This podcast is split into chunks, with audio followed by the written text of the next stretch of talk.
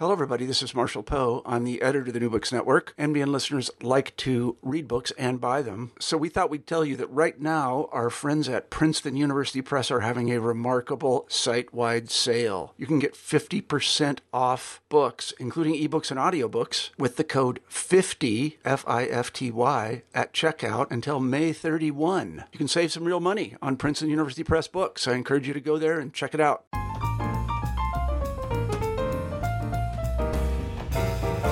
Jay Gatsby is the embodiment of patriotism, what does that mean for America? Join New Books Network host Lee Pierce and author Greil Marcus as they take a deep dive into how F. Scott Fitzgerald's vision of the American dream has been understood, portrayed, distorted, misused, and kept alive. In Under the Red, White, and Blue, renowned critic Greil Marcus takes on the fascinating legacy of F. Scott Fitzgerald's The Great Gatsby an enthralling parable or a cheap metaphor of the American dream as a beckoning finger toward a con game, a kind of virus infecting artists of all sorts over nearly a century. Fitzgerald's story has become a key to American culture and American life itself. The book follows the arc of The Great Gatsby from 1925 into the ways it has insinuated itself into works by writers such as Philip Roth, Raymond Chandler, found echoes in the work of performers from Jelly Roll Morton to Lana Del Rey, and continued to rewrite both its own story and that of the country at large in the hands of dramatists and filmmakers from the 1920s to John Collins's 2006 Gatz and Baz Luhrmann's critically reviled, here celebrated, 2013 movie version, the fourth so far. We hope you enjoy and stay tuned for more information on the interview. Welcome back, everyone, to New Books in Language, a channel on the New Books Network. I'm Lee Pierce. I'm an assistant professor of rhetoric. I use she, they pronouns, and I am thrilled today to be talking to Greil Marcus, the author of Under the Red, White, and Blue Patriotism, Disenchantment, and the Stubborn Myth of the Great Gatsby. Greil, are you there? I'm right here. Well, thank you so much for joining. Um, this is a really awesome interview to be having on the New Books Network because we typically deal with sort of obscure academic monographs, and so this is a book meant for to be accessible to just all different kinds of interests and all different levels of reading. And so we're thrilled that you could join us. Do you want to tell us a little bit more about yourself, the listeners at home, and maybe what uh, led you to the book, uh, or maybe just some of the the greatest insights from the book that might help them might help whet their appetites for the interview? Sure. I started writing about music um, for Rolling Stone in 1968, and I've I've gone on since there. The first book that I wrote was called Mystery Train. It came out in 1975, and an early chapter of that book was about the 1930s blues singer Robert Johnson, and trying to get um, a purchase on who Johnson was, what he did, what his music was about, what the sense of, of loneliness, uh, of, of, searching for a, a, place to call home, and, and, and a sort of unutterable loneliness that I found in his music. I turned to the last page of The Great Gatsby. So there were a couple of paragraphs in that chapter of that book 45 years ago about the Great Gatsby, just to, you know, find um, uh, um, a simpatico moment in American art that matched Robert Johnson. And it was those lines about the great shore places were closed now. And Nick Carraway, the narrator of The Great Gatsby, is just trying to get a sense of, of who Gatsby was and what his adventure tragedy was about.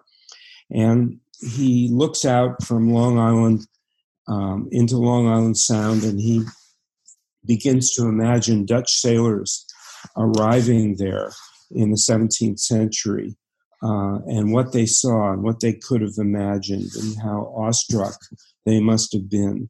Um, and it, really, what he's saying is that Gatsby was on that ship with the Dutch sailors, and he glimpsed the American promise uh, just as they did, um, and went on to uh, try and live that out. I didn't really understand all that when I was making this correspondence 45 years ago, but the book that I've written now really grows out of a kind of um, unsettled affairs from um, that page long ago.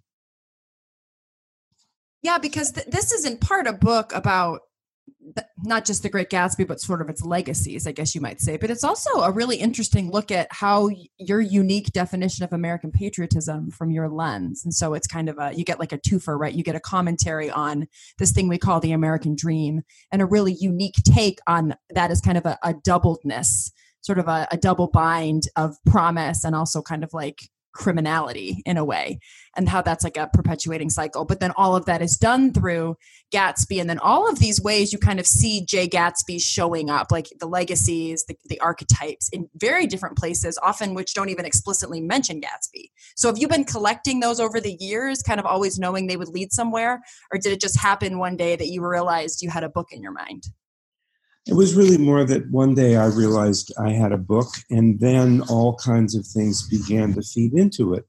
But, you know, since the book was published, I've had conversations with different people, and so many more echoes of Fitzgerald's book have come out that I either forgot or never thought of. Um, uh, Joe Gillis, face down in uh, Norma Desmond's yes. swimming pool in Sunset Boulevard pretty much in American art, anytime you've got a corpse floating in a swimming pool, you're looking at somebody reaching out to touch Jay Gatsby. Ah. Uh, some, somebody mentioned how, you know, in, in The Great Gatsby, there's this subplot involving Tom Buchanan and his girlfriend, who's married to a, a gas station owner, garage owner, um, who's, who's clueless about everything and ends up um, killing Gatsby at the very end because Tom Buchanan has fingered him for the murder of uh, Tom Buchanan's mistress. Well, somebody said, well, what about the postman always rings twice? You know, you've got this gas station, you've got clueless Nick, uh, you've got Cora, you've got uh, Frank, you've got John Garfield and Lana Turner. Um, uh, you know, it's like, oh, of course. So whether or not James M. Cain um, or Billy Wilder um, meant to echo Gatsby, they did. And that's really what the book is about, my book. It's about how the story of Gatsby is a story we all know, whether or not we've ever read the book, whether or not we've even seen one of the movies. Mm-hmm. It's just there as a kind of free floating metaphor that we connect to whether we intend to or not so that Gatsby continues to play out his story in so many other bodies and so many other minds and so many other um, contexts. Yeah, and I um just and, and I think that's one of the most interesting things about the book is to is is how many places you find Gatsby. I mean, it really feels more like an album than it does what I would consider like a traditional book. I mean, it, it, you'll be in the middle of one text and then move over to another text and then you'll transition back to the text and then later that text will show back up. I really like it. It feels more like a network than a line, so to speak, when you read it. Uh, but let's just just so we don't get ahead of the audience who hasn't read the book yet. What would you say is the big argument or the big takeaways if you had to tell the audience what they're going to get out of the book or what the big ideas are before we kind of dive into some of the ways they're played out in specific pieces? Well, you know, I pretty much go on the assumption that people are familiar with the story, the boilerplate story, one way or other. They, they've read the book in high school, they've read The Great Gatsby as an assigned book in high school, they've seen one of the movies, they just know the metaphor without thinking about it. You know, it's, it's a story taking place in 1922 of this enormously rich man who's completely mysterious. Nobody really knows who he is, let alone where his fortune comes from. Uh, throwing these these fantastic parties on Long Island, attracting hundreds and hundreds of people from all over the area in New York City. And people just show up. It's the place to be every Saturday night. They're going to be movie stars. They're going to be ambassadors. They're going to be billionaires. All sorts of people diving drunk into his swimming pool and you know dancing to bands and having three meals until 4 a.m. And it's just going to be incredible. Nobody really understands what this is all about. And a young guy who's come from um, come from Minnesota to um, the east to become a banker. He's gone to Yale, uh, and he ends up in a cottage next to this enormous mansion owned by Gatsby. And he becomes the narrator of Gatsby's story uh, from the time that he meets him until uh, Gatsby's death. At the, it starts at the beginning of the summer of 1922 and it ends at the end of the summer. It's very much a summer romance in that sense. What this is all about is Gatsby's attempt to recapture a woman he met in 1917 in Louisville, Kentucky, fell in love with. He went off to the war. She was supposed to wait for him. She didn't. She married a billionaire, a crass, uncouth, racist bully who Nick, as it happened, went to college with at Yale.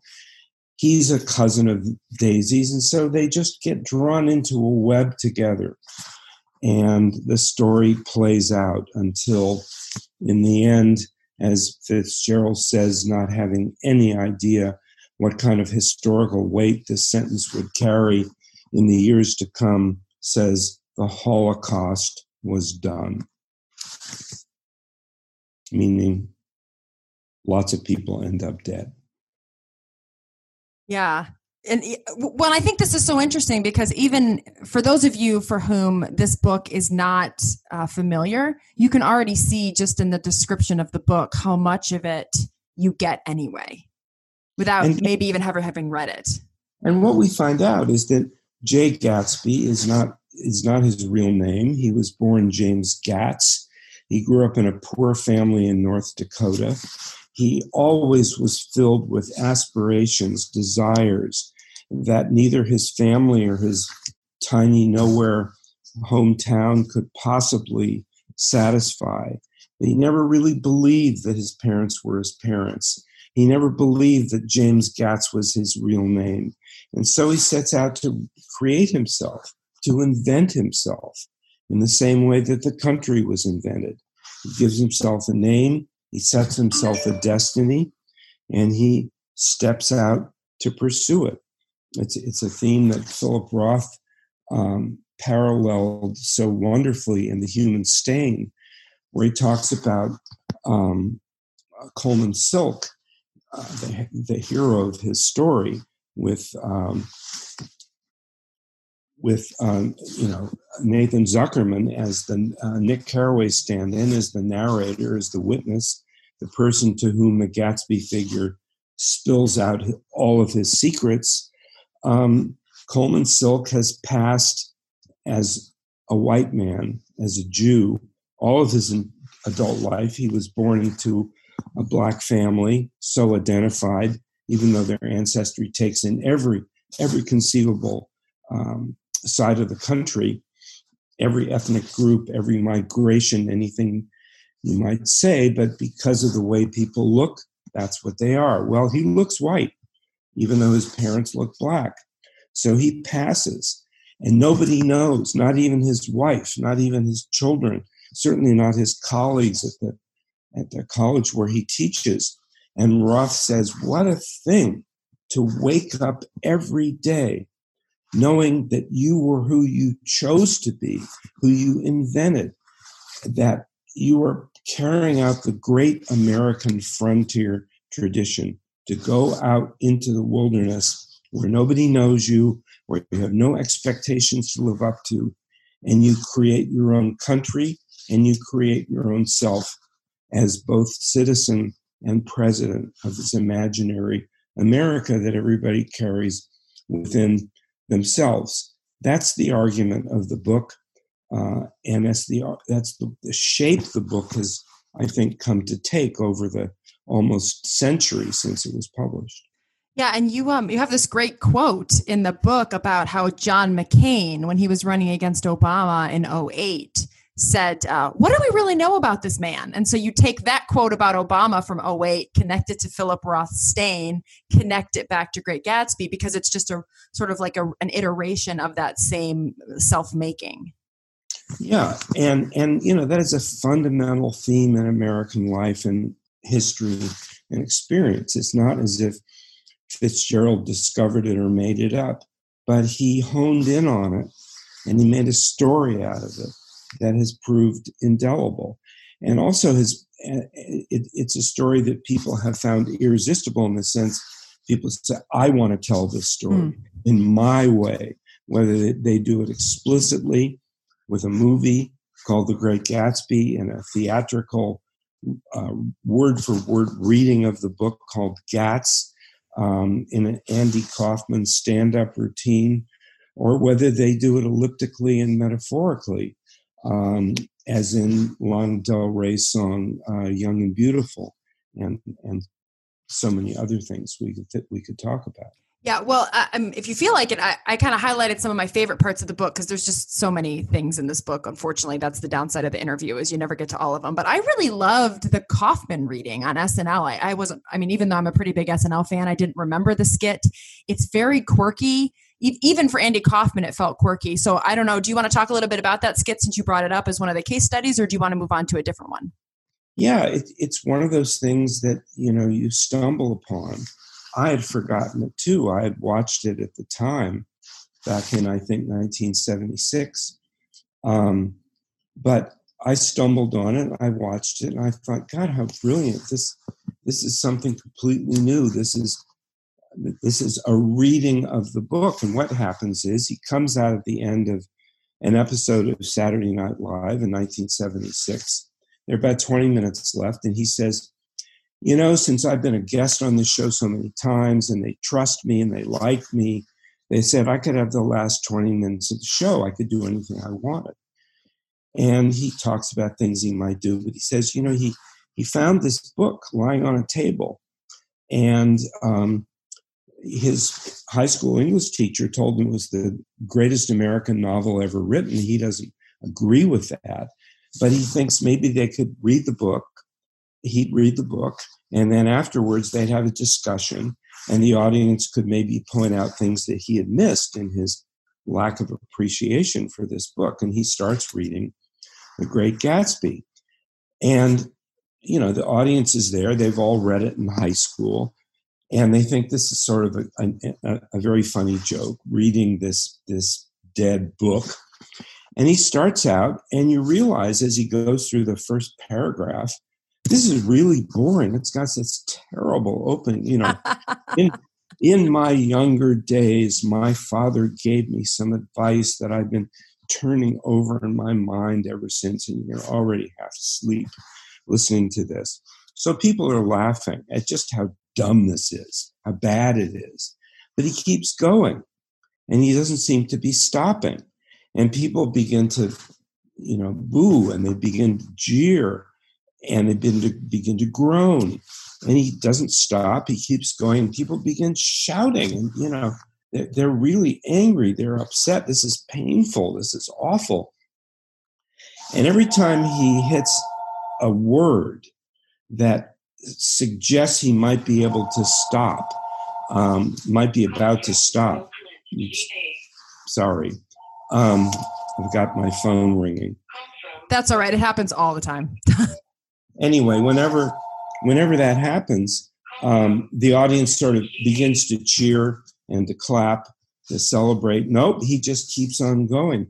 This becomes a war with the audience, it becomes a battle. And it goes on and on and on to the point where now the audience is like a lynch mob. They just want to rush out and kill this guy if that's what it takes to get him to shut up.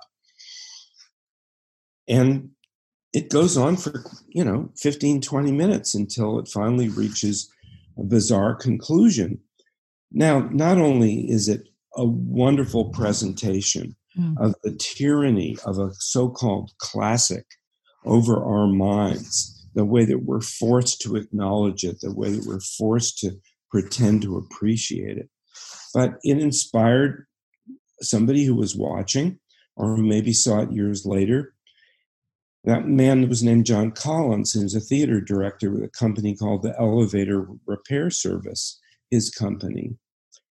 And he's thinking, you know, here's Andy Kaufman saying he's going to read the whole book. And he thinks, what if you could really do it? What if you could present some kind of theater piece where people read the entirety of The Great Gatsby? It's not a very long book, but it still would take six hours. And so he contrived a play called Gatz, in which this really happens.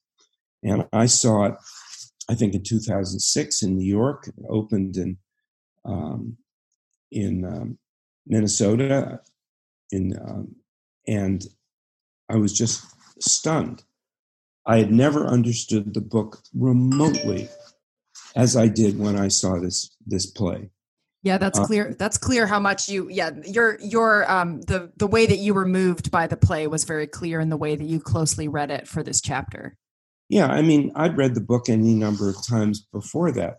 I thought it was totally familiar to me. It wasn't. As it was if I'd never read the book at all or seen any of the movies or anything. This drew me in. And I think, you know, it has that effect on many, many people. So I could summarize kind of what you said in this chapter, but you know, do you just want to what was it about the play that changes how you read? Because I kind of felt the way about reading your book. I've never been a big Great Gatsby fan and I've seen the movies and I've read it, but reading you read it makes me more appreciative of the themes of the book and its complexity even if the book itself never really caught my fancy and you kind of sort of sort of get the great gatsby from this play in a way you maybe didn't the same way from the novel how does that happen for you well it's it's the fact the, the way it happens for me i can i can say very simply music and that is that ah. as, as, the narrator played by uh, the actor scott shepherd as the Nick Carraway character, who starts out just as an office worker who's idly uh, picking up a copy of The Great Gatsby and reading it out loud while he waits for a repairman to come and fix his computer in this ratty little office where he works so he can, you know, actually get something done. And he's just passing the time by reading this book out loud while other people in the um, in the office go about their various tasks and then slowly begin to turn into different characters in the book and speak their own dialogue as Nick Scott Shepherd just continues on, um, holding the book in his left hand and reading from it in every conceivable situation, regardless of what people around him are doing. I began to hear the way in which the book was written, the way it was constructed, so that it's full of echoes so that there are images and there are lines of dialogue, there are thoughts, there are feelings that are planted in the book in certain places that are going to come up again in a way that's practically invisible or inaudible. You don't realize that the quality of your emotional response or your intellectual response is predicated on something that's happened many, many mm. pages before that you never even noticed and you don't think about now. But it gives all these symbols in the book, whether it's the green light, whether it's the reaching hand, um, whether it's an idea of the West, all of these things come into play in the last pages of the book. There is a sense of rhythm, there is a sense of melody, there's a way in which the book plays uh, more than it's written. And the play, Gatz, brought that out for me, particularly at the end when the other office workers are gone, the other characters fade away. Nick is there simply reciting um, as if he is Nick Carraway the last pages of the book, and he puts the book down and does it from memory as if he's, you know, really this person in front of you trying to tell you something. And at that point, I realized that there was a rhythm to what he was doing in the speech that he was um, offering, and it was a it was a musical rhythm. And I noticed it because as he goes on, I was tapping my foot. Mm. When's the last time you did that in a, in a drama, in a theatrical drama? I was tapping my foot because he had keyed into this rhythm that Fitzgerald had set in the book that he had found. I had never found it. But once I realized that, then I read the book again and mm. again, and it began to seem um, so layered with musical echoes and memories and melodies and the way in which a certain um, instance in a song can flood you with memories and thoughts and associations that that was how the book was made to work.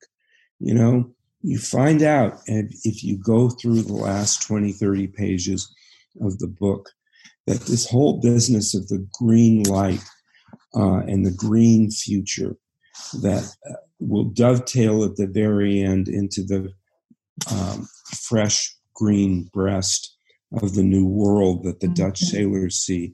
You realize that the green light at the end of Daisy's dock that Gatsby is always reaching toward physically as he stands at the end of his own dock on the other side of Long Island Sound that that green light is is the country itself mm-hmm. is America as it was first seen um, and that's why it will never go out and it can never be reached well, and you, this is, I'm glad you brought us to this point because one of the things I'd hoped to read was this insight you have about Fitzgerald's resistance to cliches.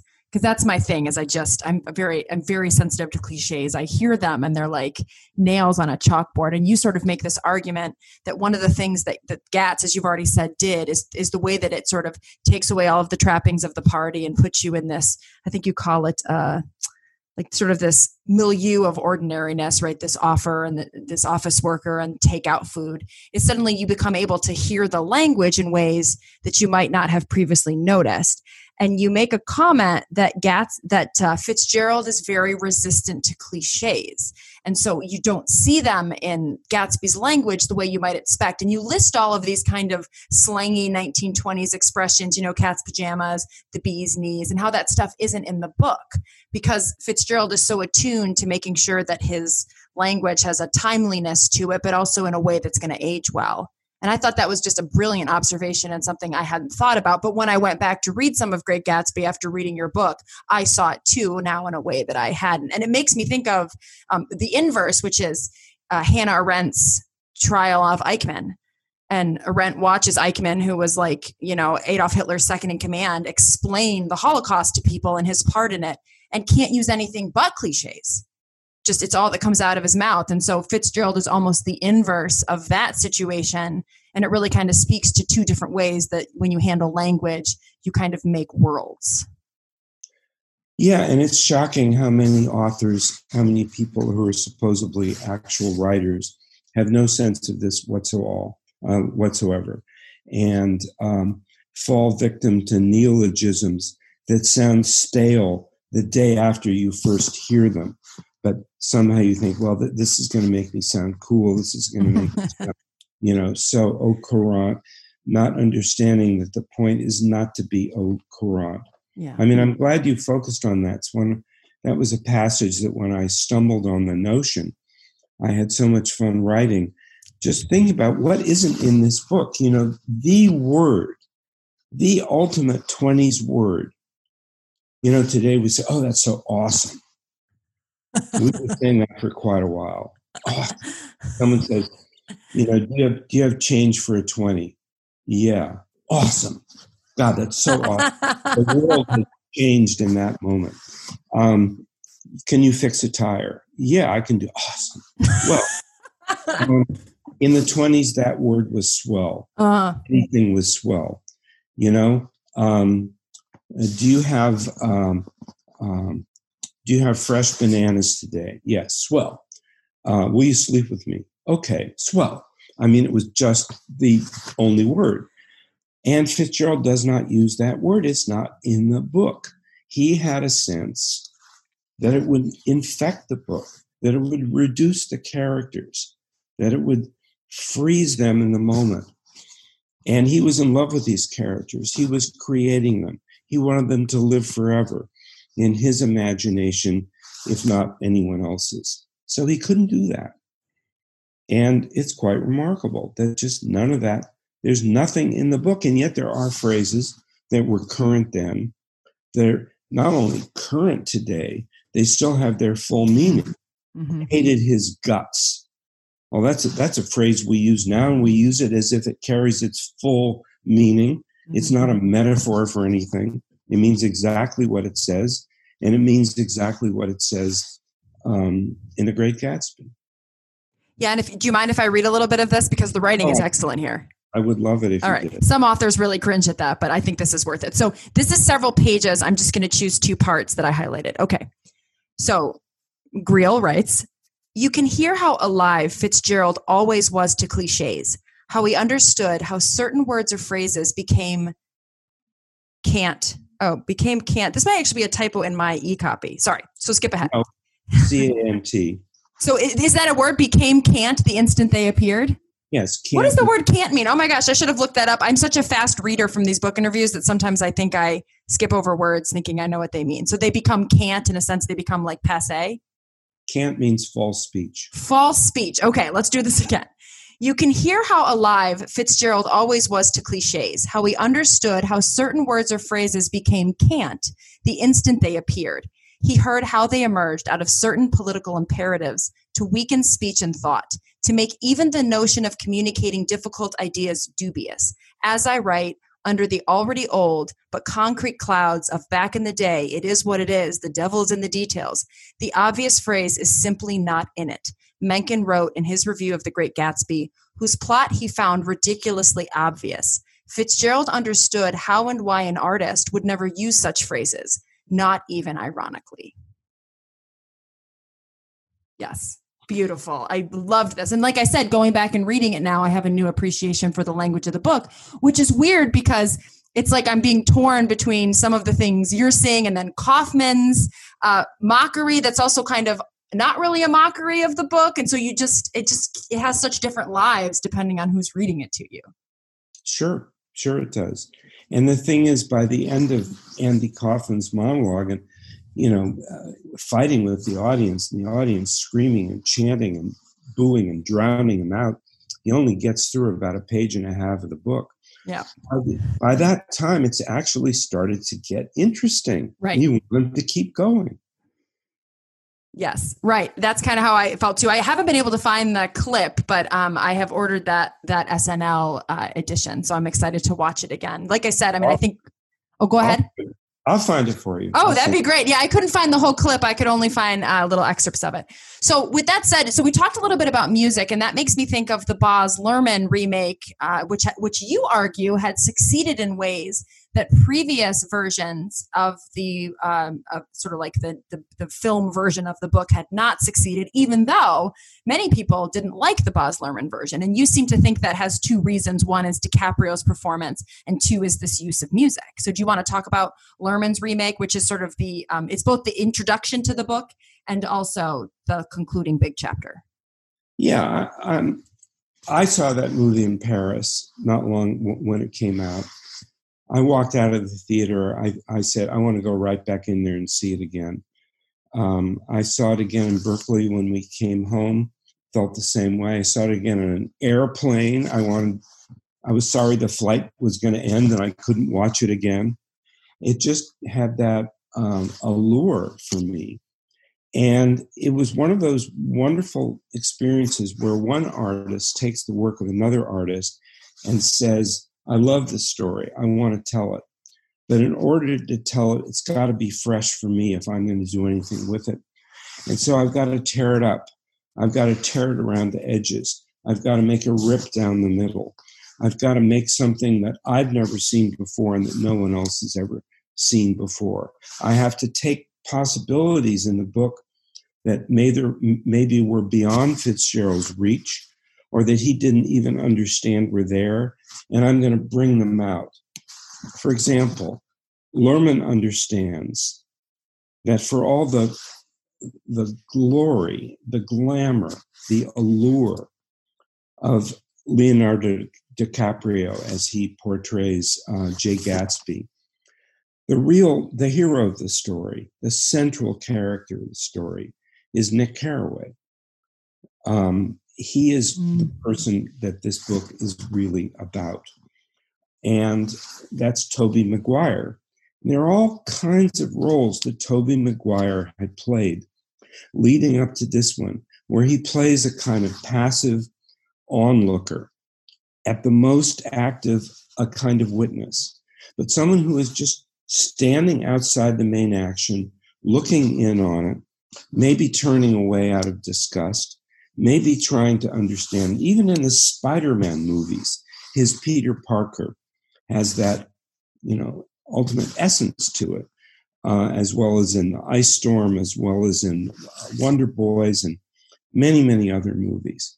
And here, um, the Cider House Rules, especially, here all those roles come into play, they all come into focus.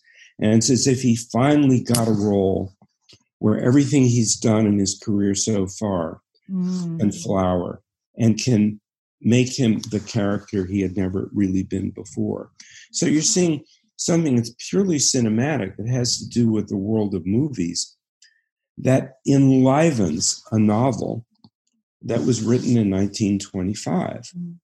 And to me, that was just so magical to find out that, you know, the book was not really what I thought it was. Mm. I, you know, maybe I'm slow, maybe that was clear to other people, but it wasn't clear to anybody else who'd ever taken it on the way Baz Luhrmann did.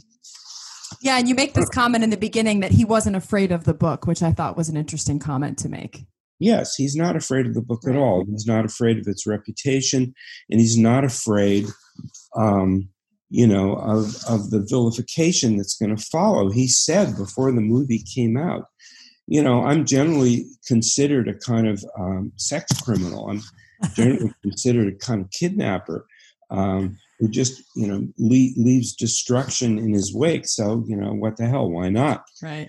When he presents these Gatsby parties, they are so big, they're so noisy, they're so loud. There's so many things happening in the frame at the same time that they're just so full of energy.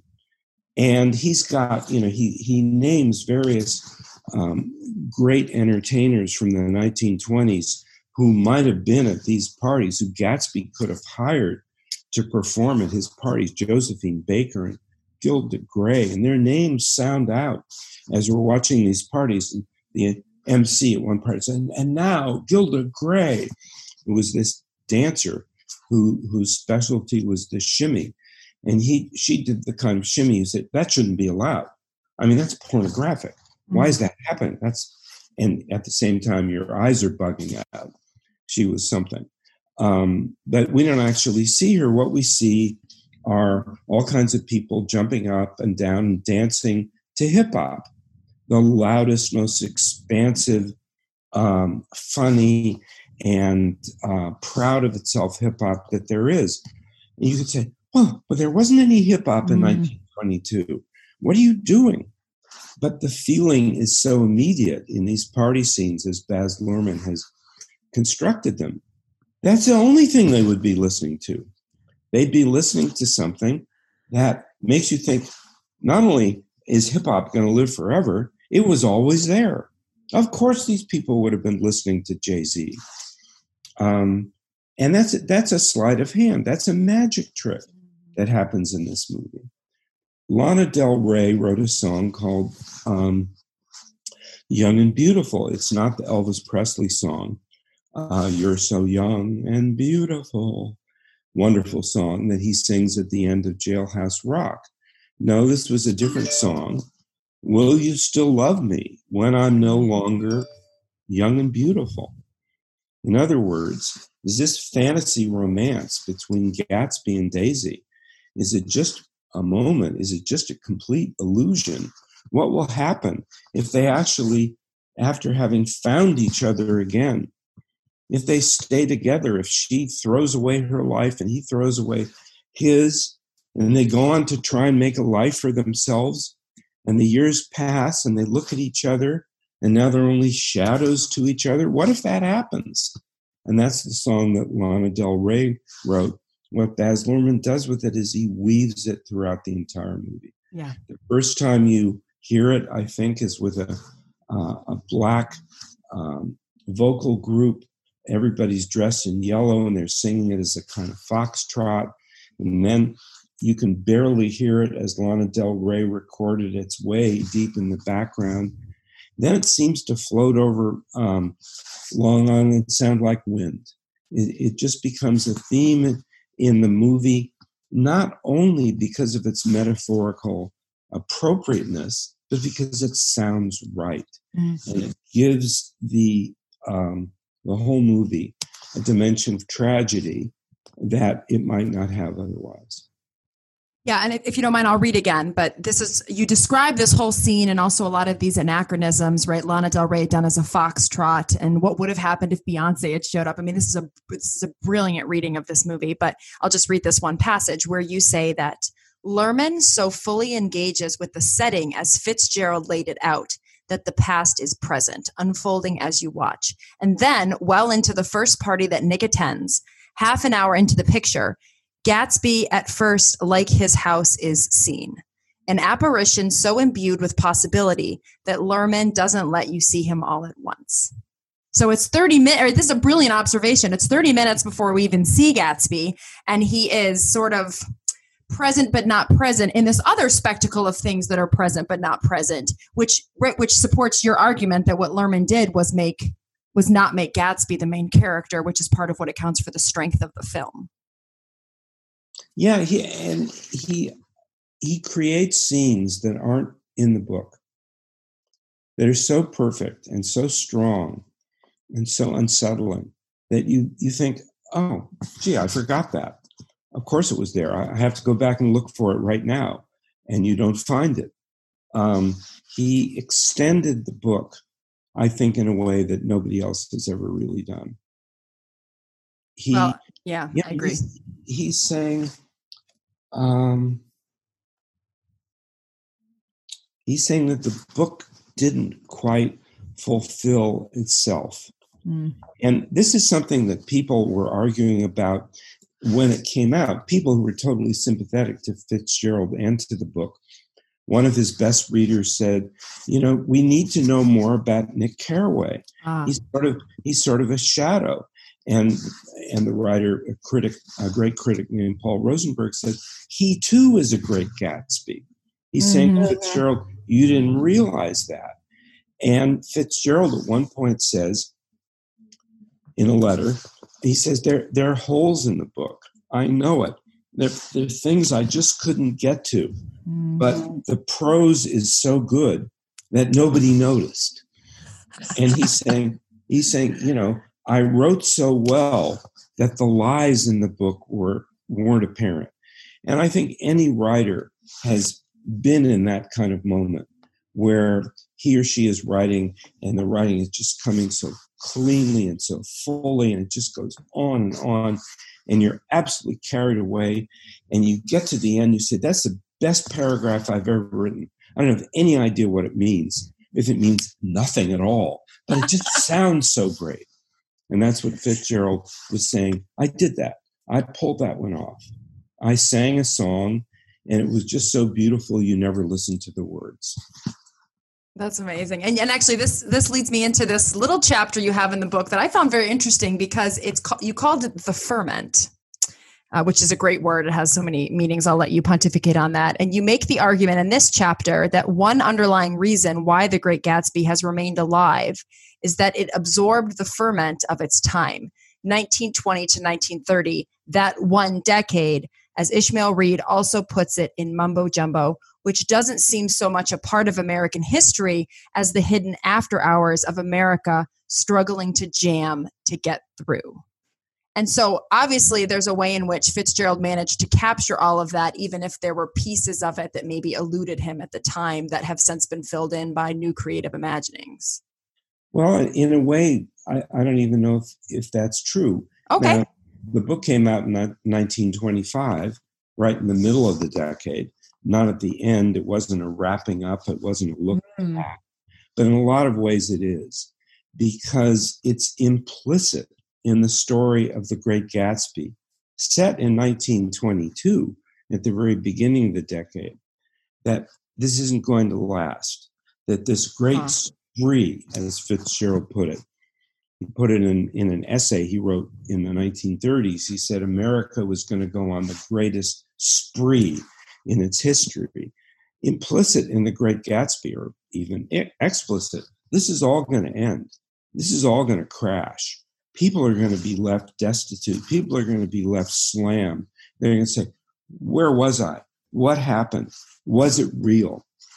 So the, the Gatsby, among other things, is a, a working out, a playing out, mm. not a prophecy of the crash that mm. takes place in 1929.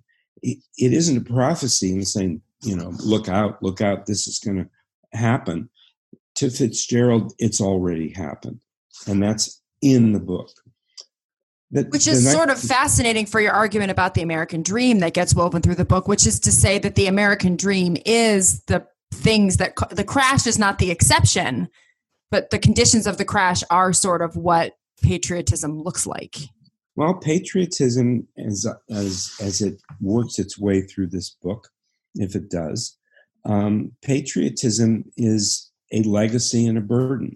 Mm. You inherit these vast promises uh, of life, liberty, and the pursuit of happiness. And you also inherit the burden of living up to them, ah. of fulfilling them. You also inherit a country that is based on the, on the largest promises any society has ever made to itself or to the world that there will be equal justice under the law, that there will be a chance for everybody, that there will be no limits on ambition and possibility, that uh, it will be a nation of, of fairness, it will be a nation of uh, decency, it will be a place of nobility where even, where not only even, but the common person is a noble himself or herself. That's the promise of America. Mm. And that promise is betrayed from even before the beginning with slavery. Um, but again and again and again, the promises laid out in, say, the Gettysburg Address, as well as the Declaration of Independence, they are made to be betrayed. Mm. And their mm. betrayal makes people say, oh my God, you know, th- this is wrong. This is a crime. We have to make this right. Mm. And that's the story of American history the attempt to force America to keep its promises because it will never happen without um, people forcing it to do so. But the 1920s, my God, it's this incredible era. Government pretty much abdicates, pretty uh-huh. much leaves the stage. The real governments at that time, it seemed to me while I was writing this book, were organized crime, mm. the Ku Klux Klan, which in the 1920s took over many northern states um, and dominated the politics of many northern states, not just the South. Uh, Donald Trump's father, Fred Trump, was arrested in a Klan rally in the 1920s in Brooklyn. So you had the Klan in New York, you had the Klan running Colorado, running um, Indiana, running a good part of Minnesota, um, very active in California. You had uh, Wall Street was another government, and jazz was a ah. fourth government. So it's a it's a fight in that decade uh, between these different forces. It's a time of extraordinary innovation, of invention, of play, of a love of beauty, of uh, a not caring whether something would last or not. Um, it was, and and that goes into the book not as a nostalgic look back, mm. not as a wasn't that a time, but the energy of you can do anything. Not only that, you better do any every mm. everything you can with your talent. And that goes into the book as Fitzgerald said, I'm going to do everything. Even if it's only 55,000 words, everything's going to be in well, and if I could say, I thought your use of Jay Z's hundred dollar bill here was really clever because, right, it, the the song shows up as part of the soundtrack, of course, also in relationship to Beyonce. But then when you get to the conclusion of the book and you talk about sort of like this exact legacy that you're speaking of, you use the lyric as an example, and you say, uh, you say to quote, Jay Z heard it that way on Baz Luhrmann's Gatsby soundtrack on his $100 bill, playing through the dance of Gatsby, Nick, Tom, and Meyer Wolfsheim in the New York Speak. And then you quote the lyrics, right? Go numb until I can't feel or might pop this pill. Stock markets crash. Now I'm just a bill. And then you say my favorite sentence even the dollar loses its voice. Well, I'm glad you like which that. is which I mean you're taking something right that, that that Fitzgerald felt so so viscerally in 1925 and it's it's 2000 and what 18 or whatever when Jay-Z releases this song and still those same hopes and anxieties are all knotted together in those few lines which I just thought was such a great thing to notice about that song. Yeah, and it's like, you know, there are certain events in American history that are touchstones for everybody even if you haven't studied them, even if you don't know the context. Everybody knows there is there was a stock market crash, and it was just the most shocking event ever. Everybody knows that the World Series was fixed in 1919, something that's at the absolute center of the book. How could Fitzgerald have known that a crime that took place six years before he wrote the book would still be common coin 80 you, you know um, almost 100 years later how could that mm-hmm. more than 100 years later the, the black sox threw the world series in 1919 that's 101 years ago mm. how, how could he know that people would still know who shoeless joe jackson was how mm. could he, he he couldn't have known and yet by instinct he keyed into a crime where he says to play with the faith of 50 million people. Yeah. He had a sense that maybe that would never be forgotten, as it's never been. Well, it makes me think of uh, Hunter S. Thompson's uh, epi- uh, eulogy for Nixon, where he talks about, you know, the the legacy of Nixon is that he and he's poisoned our water forever, and you don't have to know Nixon to be a to be a victim of Nixon's uh, ugly Nazi spirit. And so that was obviously much later, but it makes me think about sort of sort of Hunter S. Thompson's argument, right, is that Nixon breaks this this double bind of the American dream, right? He makes it impossible for people to believe in its false promises the way that they need to to survive as an American, and that's why he was such a dangerous president. And I just like the way that that sort of presents a counter opinion to the way that you read all of these reverberations of the Great Gatsby. Is just this need to keep the promise alive, even as people just keep getting disappointed. Yeah, and Hunter Thompson, there was a time in his life when he was not primarily interested in being cool, um, when he really let his heart bleed out on the page. That was one of those times. And he was someone who every few years would sit down and type out the whole of The Great Gatsby. Really? Life for himself. How fascinating. It's one thing to read it, it's another thing to sit down and type every word for yourself so you're thinking about every word as it happens. Oh, that's dedication. Well, um, we are coming up on time. Is there anything else about? And again, this is one of those books where I'm so happy we did an interview, but we are just barely skimming the surface of all that this book has to offer. But is there another little um, like niche anecdote or theme from the book that you want to highlight? One of your favorites, maybe, or something we haven't touched on, but before we wrap up. Well, you know, I just want to say the book was written, it was tremendous fun to write. It was done in a playful spirit. It was never meant to close any questions. It was never meant to close any book. Um, as, if, hope, as if that could be done about Great Gatsby, right? And I hope that people find that spirit uh, in the book if they read it. Well, I certainly found it, and I'm sure that many of our New Books Network listeners um, will hopefully also find it as well. And just as a reminder to New Books Network listeners, we have been speaking with Greil Marcus, author of Under the Red, White, and Blue Patriotism, Disenchantment, and the Stubborn Myth of the Great Gatsby, which just came out. Uh, from Yale University Press. And as I always like to remind people, we are so appreciative of the university presses. New Books Network is nonprofit. Uh, you know, Greil Marcus wrote a lovely book, but as we all know, nobody's really making a ton of money on books these days. So we appreciate the University Press is not only for supporting these kinds of ideas, but also the attention that they pay to producing a good book. So please consider picking up a copy of the book. The price for it for the ebook is incredibly reasonable. I mean, it's almost a steal. It was so inexpensive for how good this book is. But you can also consider reaching out to your local library or your university library, asking them to pick up a copy, or even better, buying a hard copy and donating it so that other people have a chance uh, for these ideas to circulate who maybe don't have access to them. And with that, Greil, would you like to recommend a book for the New Books Network that's come out in the last five years, or maybe a new album or artist that we should all check out? Ah, a new book in the last five years. Um, well, there's a book that just came out this year Ooh. by one of my favorite novelists, Percival Everett. He's Oh, sure. Many, many novels. A book called Telephone. Um, and it's about a man who finds that the thing closest to his heart he can't save.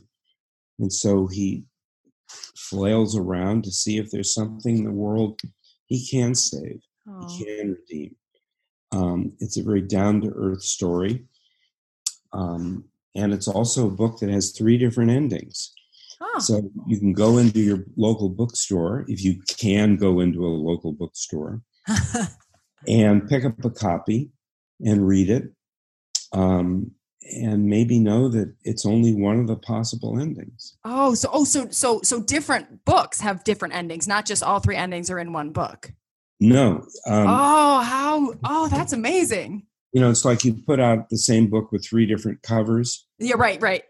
Um, well, this is the same book with three different endings. And the- How clever. The differences in the endings are just on the last page.